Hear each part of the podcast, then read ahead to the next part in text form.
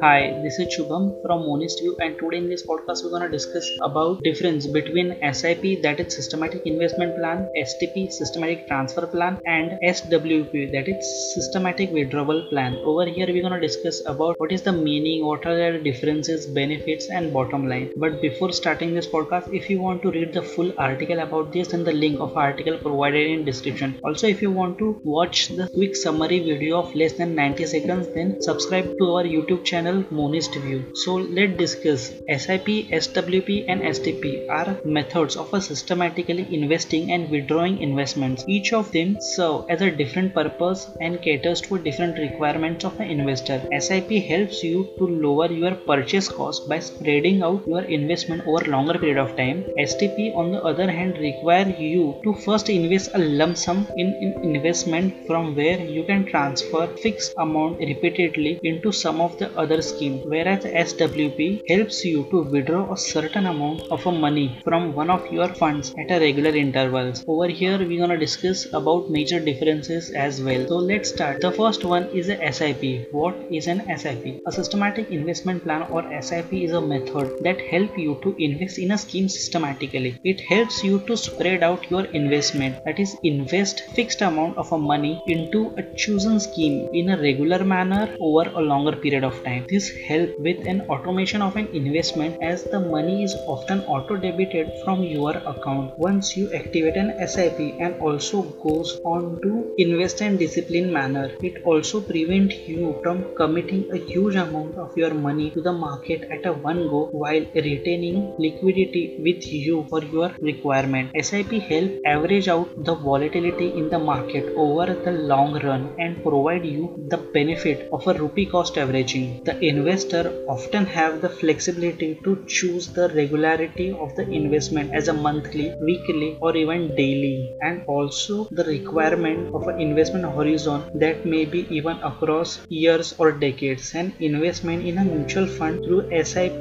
route may cost as low as Rs 500 per SIP. You may pause or cancel SIP at any time. Now let's discuss what is this STP, Systematic Transfer Plan. Systematic Transfer Plan lets you move or transfer your money from one mutual fund scheme to another without the added hassle. You should choose this when you have a lump sum amount of money that you can invest. It does help you to spread out your fund over time to reduce the impact facing the market at its peak. However, unlike to SIP, here you invest your entire lump sum in one scheme first. After that, you need to keep moving your money little by little to other scheme. This process mostly work when debt and equity schemes are active. The core idea is to earn a little extra while transferring your money from one fund to another. You can also choose the time, amount, frequency within which you will move your fund. Now let's discuss what is SWP. SWP or Systematic Withdrawal Plan let you to withdraw a certain amount of money from your fund regularly. This scheme works best for retirees as they may need a regular income flow most of the time. However, people also can use this method to rebalance current portfolio or invest in other scheme. This works like reverse STP, as in here you invest a lump sum in a scheme and set frequency for how you want to withdraw your money regularly. Let's discuss briefly benefits of a SIP, STP and SWP. The benefits of SIP is this method ensures discipline and helps to make an investment habit. It provides rupee cost averaging. It's also spread your funds and drastically decrease the impact of volatility. With this method, you can build a large corpus. Now let's